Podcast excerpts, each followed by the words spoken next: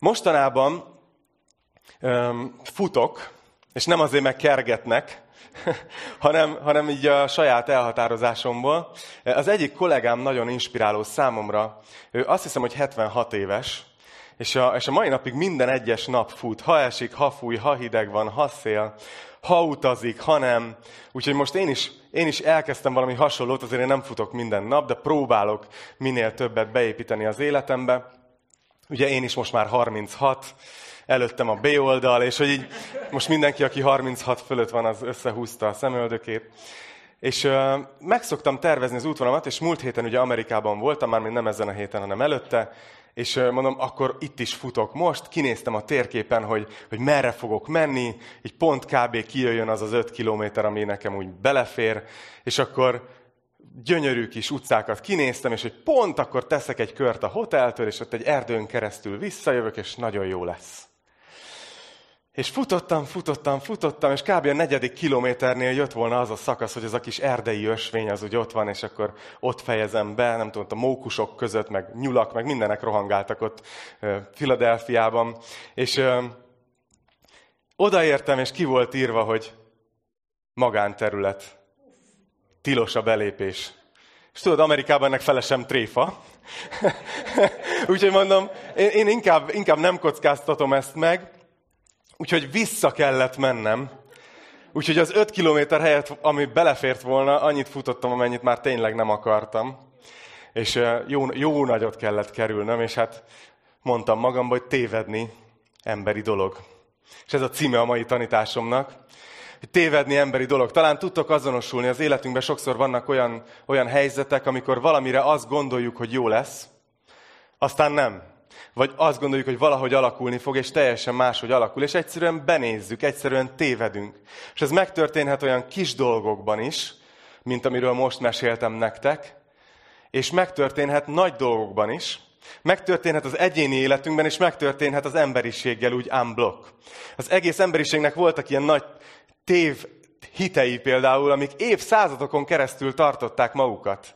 És aztán kiderült, hogy nem igaz. Például, nem tudom, hogy Tudjátok-e, hogy például a évszázadokon keresztül azt hitték az emberek, sőt évezredeken keresztül, hogy a Föld a világ egyetem közepe. És hogy a bolygók, a csillagok, az égitestek, azok a Föld körül ö, forognak. És ez tényleg tartotta magát egészen addig, amíg nem jött, na, történelem óra, Galileo Galilei, aki kinek a, tan- a kutatásaira alapozta? Kopernikus, Ugye Kopernikusnak a megfigyeléseire és modelljére a 16. században, ezt én is csak azért tudom, mert ide van írva, és, az, és ugye felfedezték, hogy nem, hanem a Föld is csak egy a bolygók közül, és az univerzum egy hatalmas dolog, és a Föld az igazából a nap körül forog, és, és így tovább. Ugyanilyen elmélet volt, mondhatnám a lapos föld elmélet, még mindig kicsit tartja magát, reneszánszát éli, de azért tudjuk, hogy, hogy mi a helyzet. Vagy, vagy ilyen, ilyen tévhit volt a spontán generáció, ami egyszerűen azt jelentette, hogy nagyon sokáig azt gondolták a kutatók, hogy élet keletkezhet élettelen anyagból. De aztán rájöttek, hogy minden ilyen megfigyelésben, amikor azt figyelték meg, hogy élettelen közegből élet, tehát mondjuk baktériumok kialakultak, stb., ott már volt előtte élet. És ez a felfedezés egy Pasteur nevű kutatónak a, a nevéhez fűződik, és talán a nevéből is halljátok, hogy innen jön például a tejnek a pasztör, pasztörizálása, ami ugye pont ezeknek a mikroorganizmusoknak a, a, a ki, kiírtását jelenti. Szóval tévedni emberi dolog, és ez kapcsolódik a mai igerészünkhöz. Hogy a Máté evangéliumát tanulmányozzuk fejezetről fejezetre, versről versre, és ma egy olyan ö, emberrel fogunk találkozni ebben a fejezetben, akinek ez volt az üzenete az emberek, emberek felé, hogy, hogy tévedtek. Hogy tévedni emberi dolog, és tévedtek is. Ő keresztelő János. És meg fogjuk nézni most egy kicsit az ő szolgálatát, az ő életét, és aztán át fogjuk vetíteni, hogy mi mit kezdünk ezzel az üzenettel így a 21. században, jó? És ha készen álltok rá, görgessetek oda a Máté 3-hoz, és el fogjuk kezdeni az első verstől olvasni. Azt mondja, hogy azokban a napokban kezdett keresztelő János prédikálni Júdea pusztájában. Térjetek meg, mert elközelített a mennyek országa. Itt meg is állok egy kicsit. Keresztelő János az új szövetségnek az egyik legérdekesebb szereplője. Nagyon furcsa az ő karaktere, az ő személye. Lukács leírja róla, egy másik evangélista, hogy ő is csodálatos módon született. Nem annyira, mint Jézus, de az ő szülei nagyon idősek voltak, és az édesanyja meddő volt Erzsébet, és nem volt gyermekük, és idős korukban egyszer, amikor Zakariás, az édes apja, ugye szolgálatot végzett, papi szolgálatot, akkor megjelent neki egy angyal a szentélyben, és mondta, hogy, hogy fiat fog születni.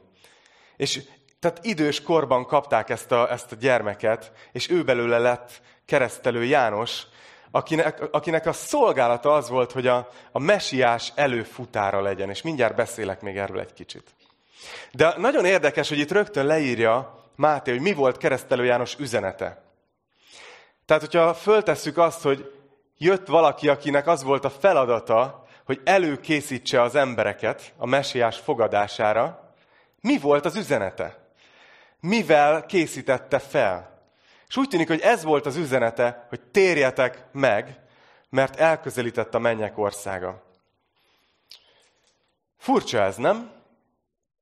De azért is érdekes ez, mert ezt nem csak Jánosnál látjuk, hanem látjuk például később Jézusnál és a tanítványoknál is. Meg is fogom nektek most igékkel mutatni, hogy ugyanez a térjetek meg üzenet, ez hányszor előjön. Például, amikor Jézus a következő fejezetben, a Máté 4-ben elkezdi hirdetni az evangéliumot, elkezdi a nyilvános szolgálatát, a 17. versben ezt írja, hogy ettől fogva kezdte Jézus hirdetni, térjetek meg, mert elközelített a mennyek országa. Tehát ugyanazt az üzenetet vitte Jézus tovább, mint amit keresztelő János mondott az embereknek.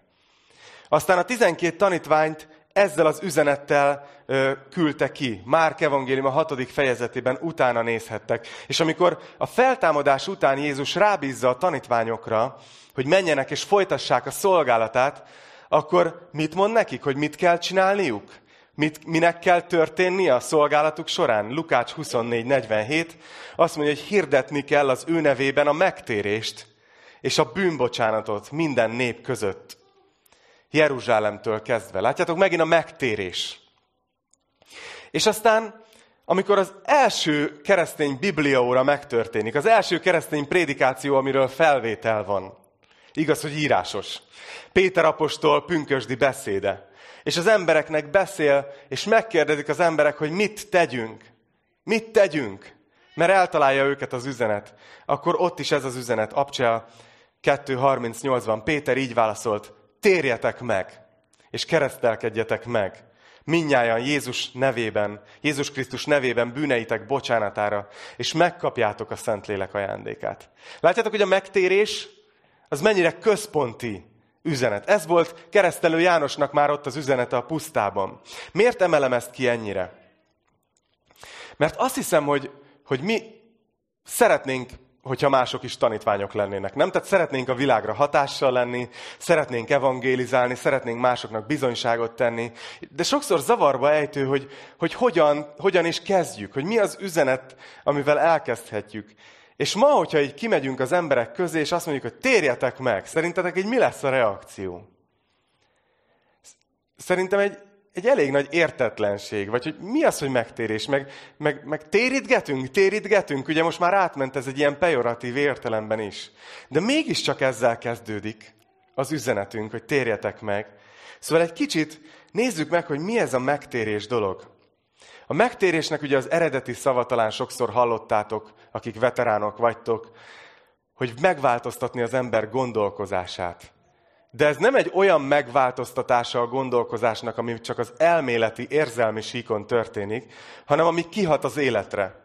Hagy mondjak egy példát. Ha azt mondod, hogy hát eddig azt gondoltam, hogy, hogy hú, mit mondjam, hogy a, hogy a Gyülinek a, az új címe az a Rózsa utca 26, de rájöttem, hogy Rózsa utca 22, ez, ez egy elméleti váltás, mert tudod, hogy hol az épület, ide jössz, igaz? Nagyon nagy hatással nem lesz az életedre, hogy csak egy információ a helyére került. De mondjuk, hogyha azt mondom neked, hogy el kell menned valahova egy városba, és elindulsz egy úton, mert arra gondolod, hogy arra van az út. És aztán rájössz útközben, hogy tévedni emberi dolog, de rossz irányba mész. Tehát megváltoztatod a gondolkozásodat, hogy ó, nem is erre kell mennem. De hogyha mondjuk tartasz Nyíregyházának, és Szegedre kell menned, és az M3-ason vagy, akkor azt mondod, hogy á, én megváltoztatom a gondolkozásomat, Szegedre az m kell menni. De utána nem mész ki a következő lehajtón, hogy valahogy visszajuss, akkor az nem megtérés. A megtérés az az, amikor a, a, a, az életünkre is hatása van. Jó van, te többet vezetsz, ne? Jó volt? Holnap reggel figyelj, merre indulsz. Fuvarba. Szóval ezt jelenti a bibliai megtérés. Gyakorlatilag azt jelenti, hogy újra gondoljuk az életünket. Ezért ez a címe a sorozatunknak is. És gondolkoztam ezen, hogy hogy lehet ma megfogalmazni, és lehet, hogy valahogy így, egy mai embernek, hogy ne ilyen furcsán hangozzon. Valahogy így fogalmaznám meg, hogy, hogy figyelj, úgy tűnik nekem a beszélgetésünk alapján, hogy a jelenlegi gondolkozásod, a jelenlegi világképed, az nem azt az életet hozza neked, amire igazából vágysz. Amit igazából szeretnél élni. És hogy nem lehet, hogy itt lenne az ideje, hogy, hogy változtass egyet, és újra gondold az életedet. Valami ilyesmi Jánosnak az üzenete. Most nagyon el 21. századosítottam, de talán értitek. És azt mondja, nézzétek, hogy mert elközelített a mennyek országa. És ez nekem nagyon érdekes, hogy, hogy János nem azt mondta, hogy térjetek meg, mert bűnösök vagytok, hanem azt mondta, hogy térjetek meg, mert elközelített a mennyek országa. Nem azt mondtam, hogy az emberiség nem bűnös, mindjárt fogunk róla beszélni, de az üzenete az az volt, hogy itt van Isten országa közel. Itt van ez az új ország, ez az új mozgalom, ez az újfajta létezés, ez az újra gondolt élet, amiben részt vehetnétek. Ennyire közel van hozzátok, csak éppen távolodtok. Térjetek meg, és, és gyertek, mert közel van hozzátok az Isten országa.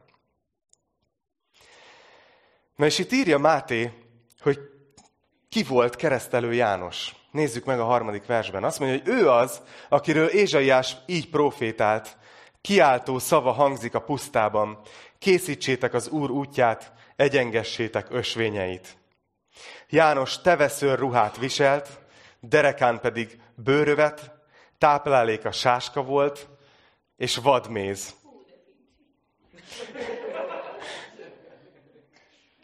Voltál már úgy, hogy nem érezted hatékonynak az evangelizációdat? Lehet, hogy ki kéne próbálni a János módszerét. Így. Csak így elképzelitek. Teveszőr ruha, hosszú szakál, mert ugye akkoriban szakállasak voltak a férfiak, csak mondom. Öm, erdei mézet eszik, ugye? Azt gondolom, hogy időnként azért a szakállára is jutott, és sáskát eszik, amiből elképzelem, hogy egy-két ilyen sáskaláb így beleragad a szakállába, és kiabál, hogy térjetek meg! Nem tudom ti, hogy vagytok, én megtértem volna. Én megtértem volna. Még, még azon is gondol, gondolkoztam, hogy tudod így, ha csinálhatnánk egy ilyen gyűlis webshopot és egy ilyen keresztelő János alapcsomagot, amiben van méz, bőröv, teveszőr ruha és sáska, szárított sáska. És műszakál. Na jó. Nem, nem jó ez, gyerekek, vissza kell. Vissza kell térni. És négyet együtt veszed, akkor kedvezményest.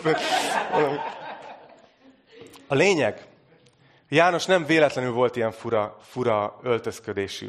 Ő egy olyan öltözetet viselt, ami az ószövetségi profétáknak az öltözete volt. Ezért vannak ezek a dolgok leírva róla. Ő úgy jelent meg Izraelben, mint az utolsó ószövetségi proféta. És ő akarta, hogy értsék az emberek, hogy amikor ő beszél, akkor ő Istennek hozta egy üzenetét a népnek.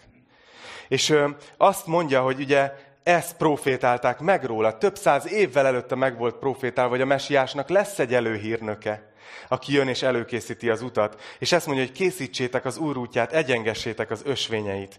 És ez, egy, ez abból a gondolatból származik, hogy közel-keleten ilyen sivatagos helyek vannak. Ott, hogyha egy uralkodó ment egy, egy városba vagy egy másik országba, akkor ugye előtte kimentek a, a csapatai, és rendbe rakták az utakat, amit lehet, hogy a szél szétfújt, meg a csapadék szétvert, hogy ugye előkészítsék az utat, hogy tudjon jönni és haladni.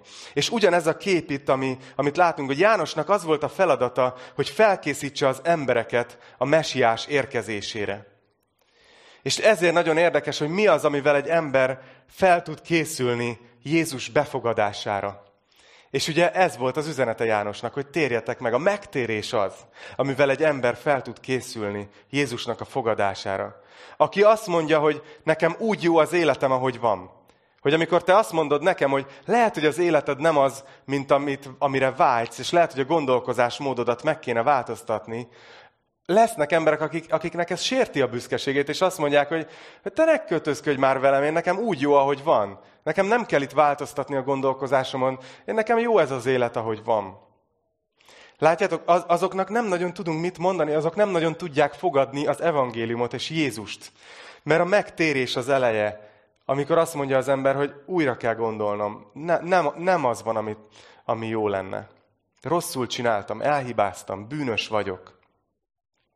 És egy még egy érdekesség, hogy az Ézsaiás 43-at idézi itt Máté. Ez az az ószövetségi profécia, amit, amit kiemel. És nagyon érdekes, hogy, a, hogy a visszaolvasunk az Ószövetségbe, és ez a Judit néninek nagyon tetszeni fog, mert ő szereti a proféciákat. Ugye, hogy azt mondja ott Ézsaiás, hogy egy hang kiált, építsetek utat a pusztában az Úrnak. És nézzétek a következő mondatot készítsetek egyenes utat Istenünknek a kietlen tájon át. Emelkedjék föl minden völgy, süllyedjen le minden hegy és halom, legyen egyetle, egyenetlen egyenessé és a dombvidék síksággá, mert megjelenik az Úr dicsősége, és látni fogja minden ember egyaránt. Az Úr maga mondja ezt. Nagyon érdekes, hogy, hogy ott, ott Ézsaiás arról profétál, hogy az Úr jön. És az az Úr szó az Ószövetségben mindig Istenre, az Atya Istenre utal. Csak a nevét nem írták le, hanem az Úr szóval helyettesítették ki. De még hogyha nem lenne tiszta, ott van a másik mondat, hogy készítsetek egyenes utat Istenünknek. Látjátok, hogy óriási, erősi üzenet van ebben, hogy Jézus Isten. Hogy amikor Jézus eljött, maga Isten jött el. Hogy amikor itt János utat készített, akkor ő Istennek készítette az utat. Szóval János végzi ezt az előkészítő, felkészítő munkát. Nézzük, hogy hogy reagálnak az emberek. Azt mondja, hogy akkor kiment hozzá Jeruzsálem, egész Júdea és a Jordán egész környéke. És amikor megvallották a bűneiket, megkeresztelte őket a Jordán folyóban. Szóval látjuk, ugye ezért hívják őt keresztelő Jánosnak, vagy bemerítő Jánosnak, hogy ő ezt a dolgot csinálta az emberekkel, hogy bemerítette őket. És azt mondja, hogy mentek hozzá ki egész Jeruzsálem, Júdea, Jordán egész környéke, és bevallották, megvallották a bűneiket, és ő megkeresztelte őket a Jordán folyóban. És a bemerítkezés az nem itt lett feltalálva. Tehát ez nem Jánosnak a szabadalma volt, hanem a zsidók gyakorolták a bemerítkezést, de általában akkor, amikor egy pogány ember zsidó hitre tért. És ezzel ez egy tisztulási szertartás, vagy egy tisztalkodási ceremónia volt. Ezért, hogy bemerítették, és a régészek meg is találnak nagyon sok zsinagógánál ilyen medencéket, ahol gyakorolták ezt. Viszont János egy dologban nagyon-nagyon újat hozott. Abban, hogy ő zsidó embereket merített be. Ami azért nagyon durva, mert a zsidók ugye úgy gondolkoztak, hogy mi vagyunk Isten választott népe. Mi rendben vagyunk Istennel. És, és ő nekik, akik mentek oda és bemerítkeztek, óriási lépést tettek zsidó emberként. Gyakorlatilag azt mondták ki ezzel, hogy bemerítkeztek, hogy bevall, bevallom, hogy bűnös vagyok. Hogy hiába vagyok zsidó származású, ugyanolyan messze vagyok Istentől, mint a pogányok, és helyre kell állítanom a kapcsolatomat Istennel egy óriási önmegítélés, egy alázatos ítélet saját magukra nézve, hogy hiába vagyok Isten népéből fizikailag onnan származok. Rendbe kell tennem a kapcsolatomat Istennel. Ezt mondták ki, akik jöttek, hogy be kellett, hogy meg kellett, hogy vallják a bűneiket. Hogy nem takarózhatok a származásommal, hanem igenis ki kell mondanom magamra, hogy bűnös ember vagyok. És ahogy képzelhetitek, hogyha ennyi ember ment, és ilyen sokan mentek, akkor a vezetőknek azért előbb-utóbb feltűnt a zsidó vallási vezetőknek, hogy mi történik itt. És látjuk, hogy ők hogy reagálnak. Nézzétek, hogy ők is jönnek. Hetedik vers. Amikor pedig látta János, hogy a farizeusok és szadduceusok közül is sokan jönnek, hogy megkeresztelje őket, így szólt hozzájuk. Ti vipera fajzatok. Lehet, hogy egy szótárt is be kell tenni a, a kezdőcsomagba, egy ilyen szókészletet, amit fel lehet használni. Válogatott. Kifigyelmeztetett titeket, hogy megmeneküljetek az eljövendő harag elől. Teremjetek hát megtéréshez illő gyümölcsöt. És ne gondoljátok, hogy azt mondjátok magatokban, a mi atyánk Ábrahám. Mert mondom nektek, hogy Isten ezekből a kövekből is tud fiakat támasztani Ábrahámnak. A fejsze már a fák gyökerén van, ezért minden fa, amely nem terem jó gyümölcsöt, kivágatik és a tűzre vettetik. Szóval jönnek a, a vallási vezetők, és két csoportot említ itt, itt Máté, a farizeusokat és a szaduceusokat. Na, egy kicsit róluk. A farizeusok egy olyan vallási csoport voltak a zsidóságon belül, akik nagyon várták a messiás eljövetelét, és volt egy sajátos értelmezésük. Ők úgy értelmezték a proféciákat, hogy, Ist, hogy, hogy a messiás akkor fog eljönni, amikor Izrael végre eljut oda, hogy teljesen betartja a törvényt. Tehát azt remélték, hogy hogy ők indítottak egy mozgalmat ezért, hogy ők nagyon betartják a törvényt. Ők megtesznek, amit csak tudnak, hogy betartsák a törvényt, hiszen akkor fog eljönni a messiási királyság. Így gondolkoztak. Tehát ők voltak azok az emberek, akik, hogyha a törvény azt mondta, hogy ne menj ötvennél többel az úton, akkor ők azt mondták, hogy mi farizeusok mindig 40-et se lépjük túl. Azért, hogyha netán belecsúszunk 42-43, még mindig bőven benne vagyunk a törvény előírásába. Tehát ez volt az ő gondolkozásuk. És az volt a véleményük, hogy Isten országa elközelítene, ha mindenki olyan jól betartaná a törvényt, mint mi. Érzitek a, az arroganciát benne? Az odaszántságot is, de az arroganciát. A kettő tud együtt járni. Tud egy ember nagyon próbálni Isten szerint élni, és közben brutál arrogáns lenni és büszke. Aztán itt vannak a szaduceusok, a, ők voltak azok, akiknek a kezükben volt a templomi biznisz. Ők, ők intézték az áldozati rendszert, meg minden egyebet. És az ő, ők pedig ilyen kulturális vallásosak voltak. Ők nem hittek a szellemi részében, az angyalokban, a feltámadásban. Tehát ő nekik ez csak egy ilyen kulturális örökség volt a, a, a, a, a hit. Egy üzlet, ha úgy tetszik. És Jézus nem azt mondja, hogy hát, kedves farizeusok, kedves szaduceusok, nem. Egy kalap alá veszi mind a kettőt, és azt mondja nekik, hogy vipera fajzatok. Vajon miért ennyire kemény János? Én azt gondolom, hogy azért, mert fel akarta őket ébreszteni. Ő nekik az volt a gondolkozásuk, hogy mi jók vagyunk, mert zsidó származásúak vagyunk. Tehát, hogy ők pont úgy jöttek bemerítkezni, hogy nem tértek meg. Nem volt bennük a megtérés. Hanem lehet, hogy csak azért jöttek, hogy hát nehogy már csak mi nem merítkezzünk be, hát mi vagyunk a farizeusok, meg a szaduceusok. És itt János azt mondja nekik, hogy teremjetek először megtéréshez illő gyümölcsöt. Látjátok, ez az, amiről beszéltem az elején is. Hogyha valaki megtér, valaki csak azt mondja, hogy megtér, és utána semmi jele az életén, akkor, akkor az, az nem az a megtérés, amiről a Biblia beszél. Az igazi megtérés az előbb-utóbb terem egy gyümölcsöt.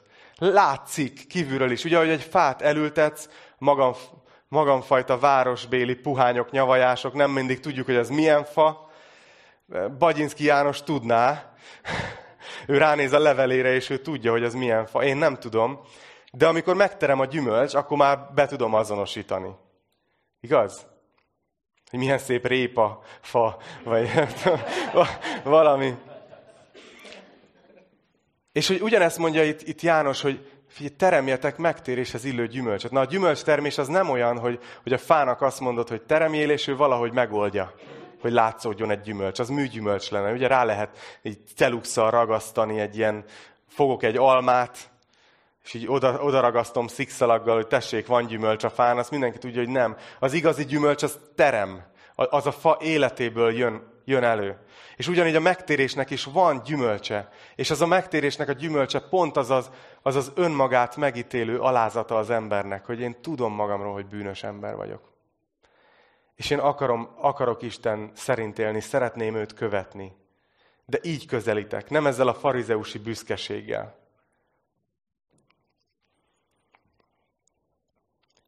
Nagyon látszik.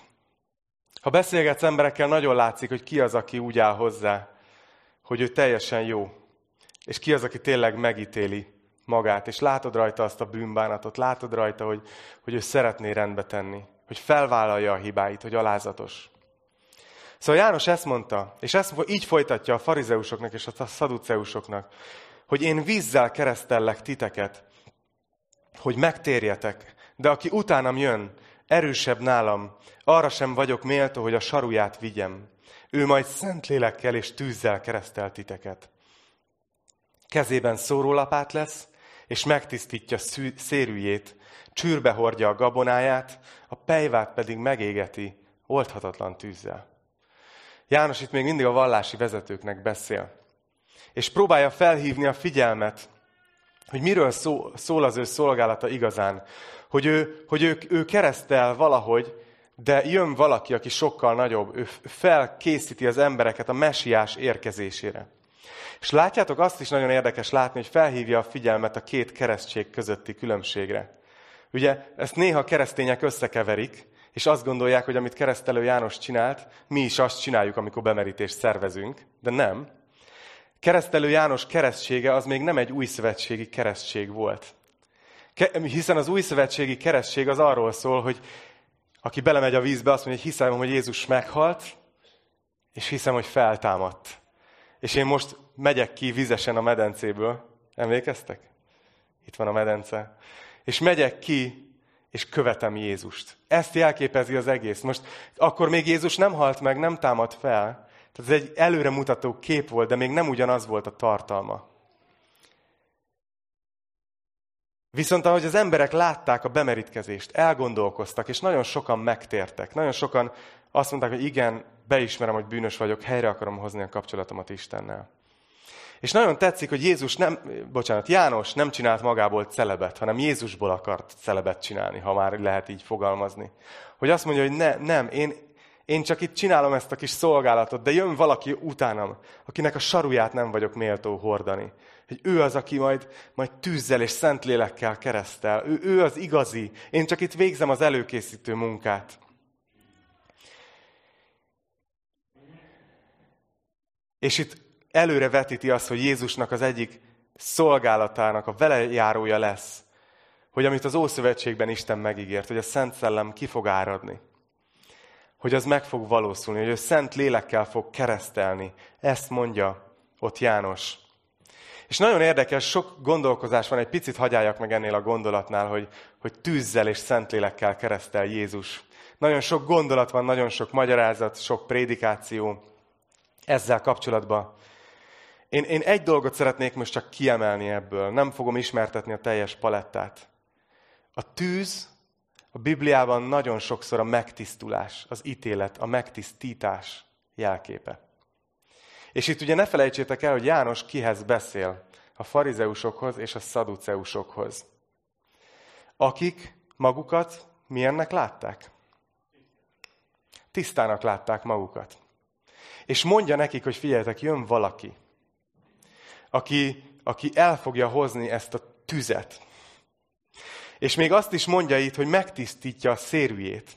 A vallási vezetők akkor azt gondolták, hogy amikor a mesiás eljön, akkor ítéletet hoz a pogányokra, a többi népre. És ők, a zsidók, akik ugye Isten népe, akik a törvényt betartják, ők meg fel lesznek magasztalva, hiszen ők, ő hozzájuk jön. És amit itt keresztelő János jön, az azt mondja, hogy nem, Jézus jön, és ő tűzzel fog keresztelni, és ő megtisztítja a saját szérűjét. Amikor János evangéliumban azt olvasjuk, hogy Jézus a sajátjába jött, az ő népe közé.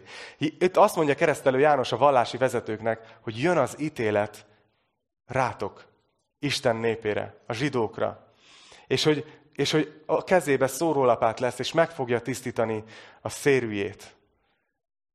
Próbálja felhívni a figyelmüket, hogy ne, ne abba bízzanak, hogy nekik ez a származásuk. Ne gondolják magukat jónak, hanem hogy térjenek meg, hogy ismerjék meg. És még egy dolog erről a Szentlélekkel való keresztelésről.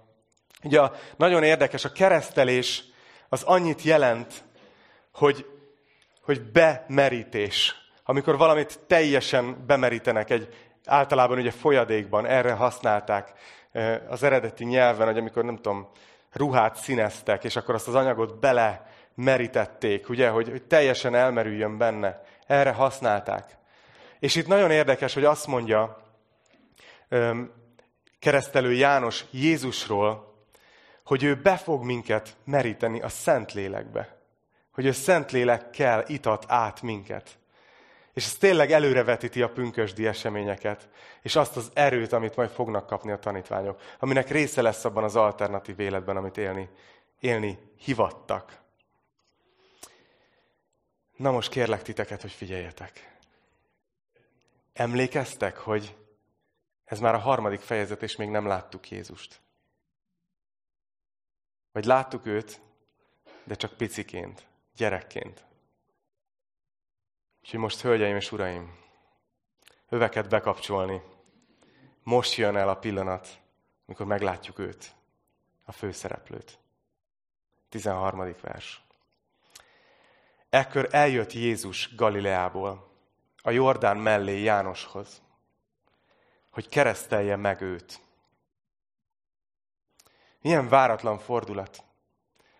Az, hogy János eddig ugye végezte a szolgálatát, bemerítette az embereket, felkészítve őket a mesiás érkezésére.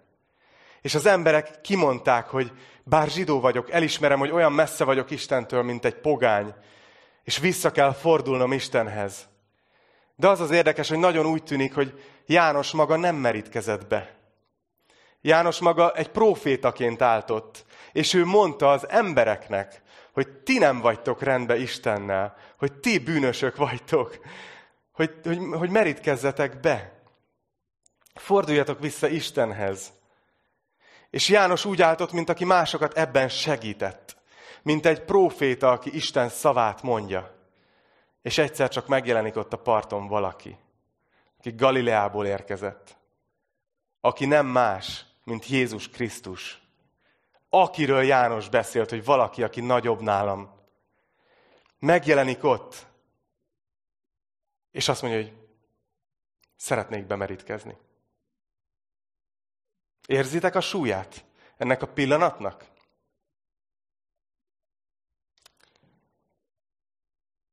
János sokakat elküldött. Ugye láttuk itt a farizeusokat, szaduceusokat. Leginkább ugye ezeket küldte el, akik akik túl jónak gondolták magukat. Nem volt bennük beismerés, nem volt bennük bűnbánat, jónak érezték magukat. De most Jézus jön hozzá, aki viszont tényleg jó.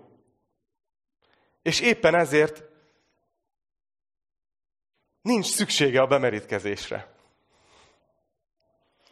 Aki nem tud távol lenni Istentől. Mert hogy ő az. És azt mondja, hogy szeretnék bemerítkezni. János nem tudja, hogy mit kezdjen a helyzettel. Nézzétek, hirtelen eszébe jut, hogy lehet, hogy neki is be kellett volna. Azt mondja, János azonban megpróbálta visszatartani őt. Nekem volna szükségem arra, hogy megkeresztelj. És te jössz hozzám. És Jézus ezt válaszolta, engedj most, mert így illik minden igazságot betöltenünk. Akkor engedett neki. Jézus itt nem más tesz, mint hogy azonosul azzal a bűnös emberiséggel, akiket jött megmenteni. Ő ezt kommunikálta ezzel, hogy én nem csak így fentről nézem, hogy, hogy bűnöztök, hanem lejövök közétek, megértelek titeket, veletek vagyok ebben. Nézzétek, én is megalázom magam. Én, én gondolkoztam ezen, ahogy készültem, hogy, hogy egy módon Jézus egy nagyon rossz üzenetet közvetített azzal, hogy bemerítkezett. Hiszen nem az lett volna a cél, hogy úgy lássák őt az emberek, mint a tökéletes Isten bárányát, akinek semmi bűne. Ha valaki csak látta őt, hogy ott megy be a Jordánba, és ott áll sorba, mert ő is beszeretne merítkezni, nem tudom, hogy volt-e VIP sor, tényleg, hogy így előre vette őt János, de én úgy képzelem, hogy kivárta a sort.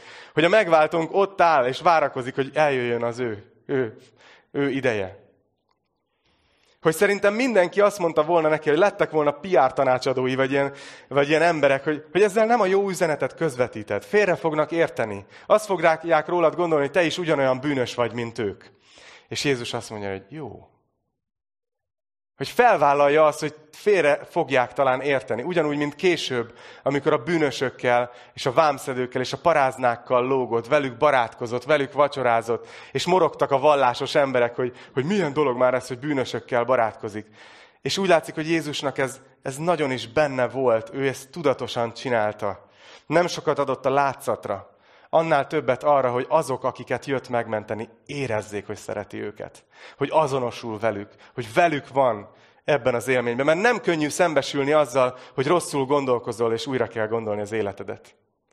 Nem könnyű szembesülni azzal, hogy térjél meg. De mennyivel könnyebb, hogyha azt látod, hogy aki ezt kéri tőled, az ennyire szeret, és azonosul veled. És ami pedig ezután történt, azért ráirányította az emberek szemét hogy itt valami nem stimmel. Ő nem csak egy újabb bemerítkező, aki jött megvallani a bűneit. Azt mondja, amikor Jézus megkeresztelkedett, azonnal kijött a vízből, és íme megnyílt az ég. És látta, hogy Isten lelke, mint egy galamb aláereszkedik, és ő száll. És íme hang hallatszott a mennyből, ez az én szeretett fiam, akiben gyönyörködöm. Látjuk itt egyszerre a Szent Háromságot. Látjuk a Fiú Istent ott állni a vízben, mint bármelyik embert, aki be akart merítkezni. Látjuk a Szent Szellem Istent, aki egy galamb formájában leszáll rá. És halljuk az Atya Istent, ahogy a mennyből azt mondja, hogy ez az én szeretett fiam, akiben gyönyörködöm. Érzitek ti azt néha, hogy Isten szigorúnak tűnik a szemünkbe? Állítólag az apaképnek nagyon nagy hatása van az Isten képünkre. Lehet, hogy vagytok sokan, akik olyan, olyan helyen nőttetek fel, olyan családban, hogy tudjátok, néha az édesapáknak nem könnyen jön a dicséret. Nem könnyen jön az, hogy ej, de szeretlek, kisfiam. Vagy ej, de jól csináltad, kisfiam. Néha kemények a férfiak. És kemények a gyerekeikkel is. És néha azt gondoljuk, hogy Isten is ilyen kemény. De belegondoltok, hogy elég lett volna Istennek annyit mondani, hogy ez az én fiam.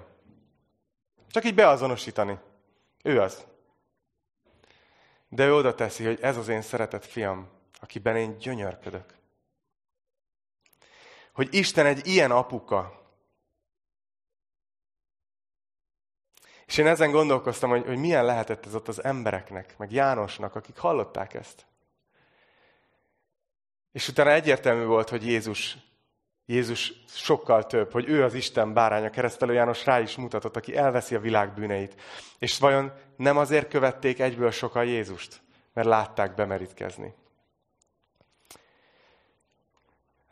Az a lelkipásztor, aki rám nagyon sok hatással volt, Gregópinnek hívták, nagyon sokáig a budapesti Golgotát pásztorolta. Ez még a Golgotás ősidők. Mesélt egy történetet egy srácról, aki mindig ott volt a gyülekezetben, és, és soha nem látták mosolyogni. Mindig ilyen nagyon komor arccal nézett maga elé. És egyszer egy, egy biblia órán után így, így oda, oda hívta magához, és beszélgettek, és, és mondta, hogy, hogy szerinted, tehát hiszel, hiszel Istenbe? Igen, hiszek. Hogy hiszel Jézusban? Igen. Akkor szerinted Isten mit, mit gondol rólad? És ugye a fiú így, így nem, nem mert válaszolni. És akkor mondta a Greg neki, hogy oké, okay, hogyha, hogyha hiszel Krisztusban, akkor Látom, hogy itt vagy az összes bibliórán, biztos tudod a választ, hogy, hogy akkor te hol vagy, a te életed hol van Isten szemében. És felolvasta neki azt az igeverset, hogy a ti életetek el van rejtve a Krisztusban, az Istennél. Hogy akkor hol van az életed, ha hiszel Krisztusban? És akkor a fiú mondta, hogy hát akkor elvileg Krisztusban van az életem. Mi ez a teológiai húzavona, tudod? Gondolom, gondolhatta magában. Azt mondja, oké, és hogyha Krisztusban van az életed, mint hogyha ott belül lenne egy pingponglabda a kezemben, akkor hogyha Isten ránéz a te életedre, akkor igazából kit lát? Azt mondja, hát akkor, akkor, akkor Krisztus látja. Isten azt mondja, hogy Isten felolvasta neki ezt a verset, hogy íme egy hang hallatszott a mennyből, íme az én szeretett fiam, akiben gyönyörködöm. És azt mondja, hogy hagyd tegyem fel újra az eredeti kérdést. Hogy akkor szerinted mit gondol rá, rólad Isten, amikor rád néz? És azt mondta, hogy akkor látta először elmosolyodni ezt a fiút. Azt mondta a Greg, hogy előtte azt se tudta, hogy vannak-e fogai. És így először csak ilyen halkan mondta, hogy gyönyörködik bennem. És azt mondta, hogy igen, mondd ki, hangosabban. És azt mondta, hogy onnantól kezdve mindig, mindig örömmel, mindig mosolyogva jött a gyülibe ez a srác. Szóval látjátok, ez, ez a történet az Jézusról szól, de nem vehetjük ki a képből, hogy ez rólunk is szól. Mert mi úgy döntöttünk ugyanezekhez az emberekhez hasonlóan, hogy megítéljük magunkat, hogy nem vagyunk jók, hogy bűnösök vagyunk, hogy megvalljuk azt, hogy, hogy bűnösök vagyunk, és hogy szükségünk van arra, hogy meg legyünk váltva. De az a Bibliának az igazság, hogy abban a pillanatban, amikor a megváltás megtörtént, mi Jézus Krisztusba kerültünk. És Isten így tekint ránk mostantól. Még egy gondolatot hagy mondjak nektek. Júliusban bemerítkezést szervezünk újra. Lehet, hogy vannak közöttetek, akik még nem merítkeztek be, de, de hisztek Jézus Krisztusban. És hagyd mondjam, hogy nem lehetsz elég fiatal, vagy elég öreg, vagy, vagy elég nehéz körülményben. A bemerítkezés azoknak szól az új szövetségben már, akik tudják magukról, hogy bűnösök, hiszik azt, hogy Jézus Krisztus meghalt és feltámadt, és őt akarják követni, az ő tanítványai akarnak lenni.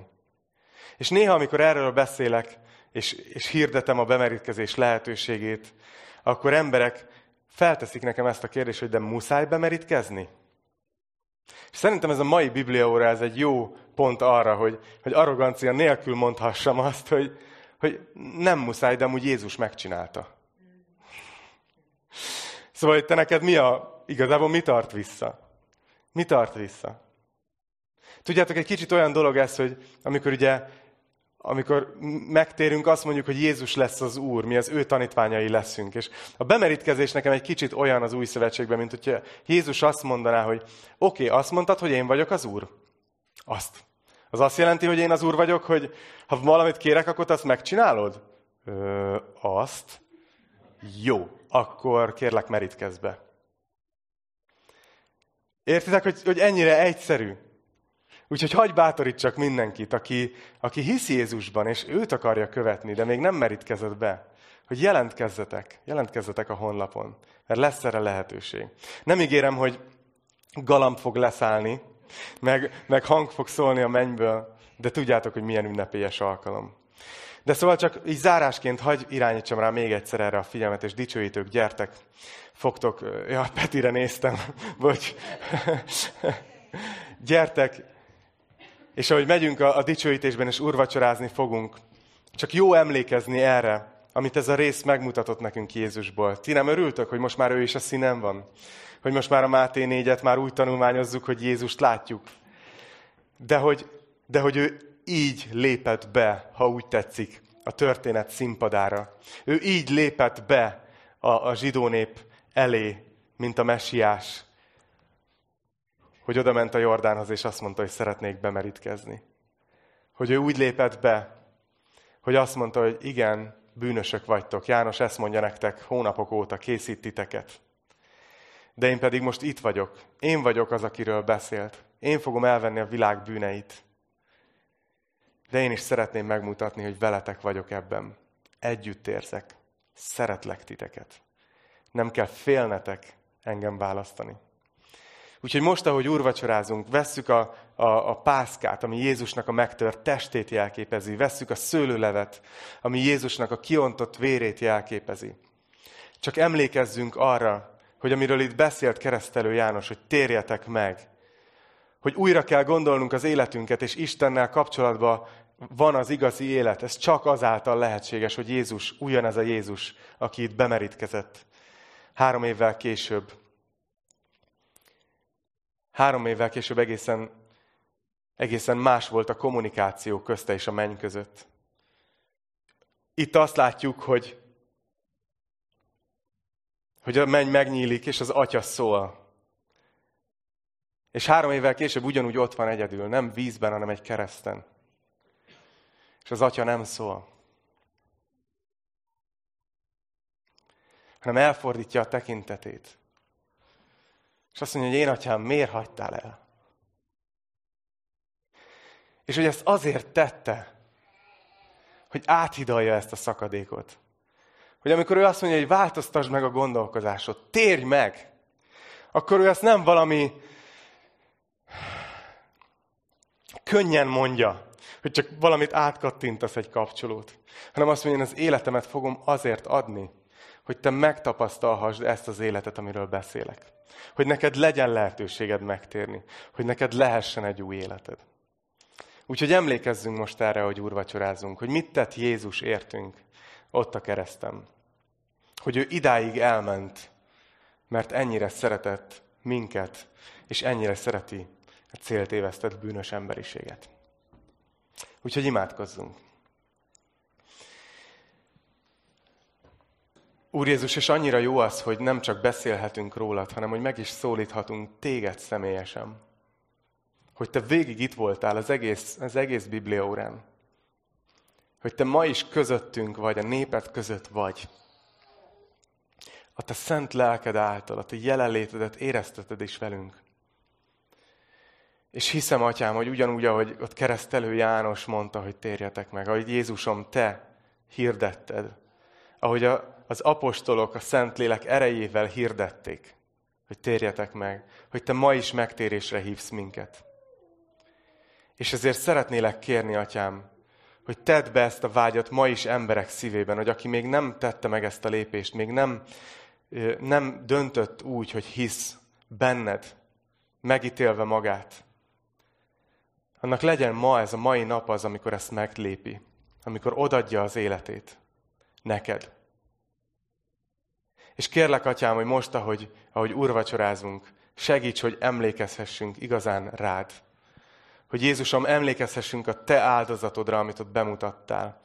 Hogy meddig elmentél, hogy nem csak a bemerítkezés, nem csak a Jordánig mentél elértünk, hanem a keresztig is elmentél. Hogy bebizonyítsd, hogy szeretsz minket. Kérlek, hogy így áld meg most, ahogy vesszük az úrvacsorát. Így emlékeztesd a szívünket, a lelkünket, tegyél vissza minket egy olyan helyre, ahonnan aztán majd mehetünk tovább, és szolgálhatunk emberek felé, és vihetjük ezt a hírt, a megtérésnek az üzenetét. Kérlek, atyám, hogy használd ezt a gyülekezetet úgy, mint sok-sok-sok keresztelő Jánost, hogy így készíthessük az emberek szívét, hogy befogadhassanak téged, hogy tegyél minket is ilyen útkészítőkké, hogy, hogy az emberek be tudjanak fogadni téged. Add a szent lelked erejét, hogy a tanúid lehessünk. Jézus a te nevedben imádkozunk ezekért. Ámen.